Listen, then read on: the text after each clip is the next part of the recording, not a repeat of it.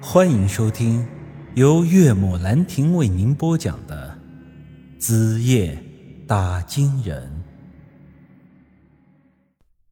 好了，你快回去吧，记住叔的话，你这娃娃有出息，以后要多为村里人办事儿。离开了村长家，我的心情莫名的变得很沉重。回到家里，看到了于书瑶，我又立马想起了耗子精的事儿。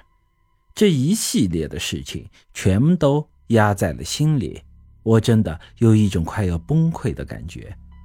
此后的时间，我一直待在家里，注意着于书瑶的动向，等待着与大山叔的行动。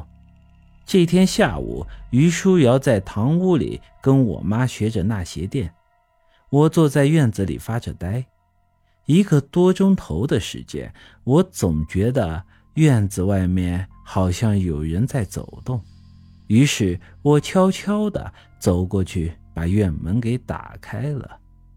原来是王文斌这家伙在外头呢，他一副贼眉鼠眼的样子，在我家泥巴墙外一蹦一跳。好像是在偷窥院里的事物，当即我就看明白了，这狗日的果然是瞧上了我老婆了。这大白天的，居然明目张胆的在这里爬院墙。不过这个时候，这种事情对我来说已经不重要了。我面色平静的走过去，说道：“嘿呦，王大大夫，你这是在干啥呀？”他被我一下子撞破，也显得很是慌张，吞吞吐吐的说道：“啊，宇宇哥，没事嗯，你们村有人找我看病，我顺顺道路过。”我冷哼一声：“顺道路过？听声音，你狗日的在外面跳了有一个多钟头了吧？”不过我也没把事儿给戳破，淡淡的说道。哦，这样啊，挺巧的，要不进去喝杯茶？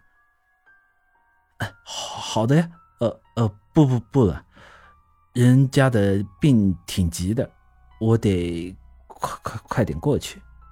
我微微一笑，装的还挺像。是谁家呀？呃，嗯，你们你们村长家。我突然愣了愣，村长。我当即就想到，难道是村长因为丢了粮食的事情气病了吗？呃，不，不是你们村长，是你们村村长的外甥，说是有点发烧。我松了口气，说道：“那快去吧。”说来也奇怪，村长好歹也是明白事理的人，咋会请这个庸医去看病呢？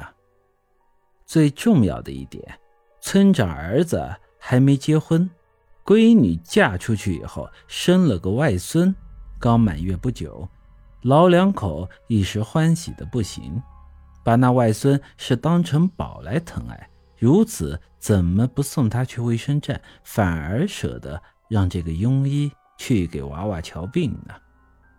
想来，这也应该是王文斌这孙子编的。我这时候心情很不好，看到王文斌这狗样子，更是来气，于是便想搞点事情来舒缓一下。反正这两天大山叔让我紧盯于书瑶，闲着也是闲着。眼珠子一转，我的脑子里顿时想到了一个妙计。王文斌，你不是看上我媳妇了吗？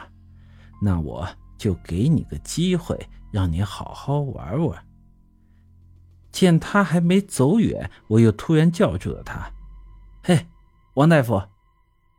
他有些懵逼的回过了头：“哎，宇哥，还有啥事儿？”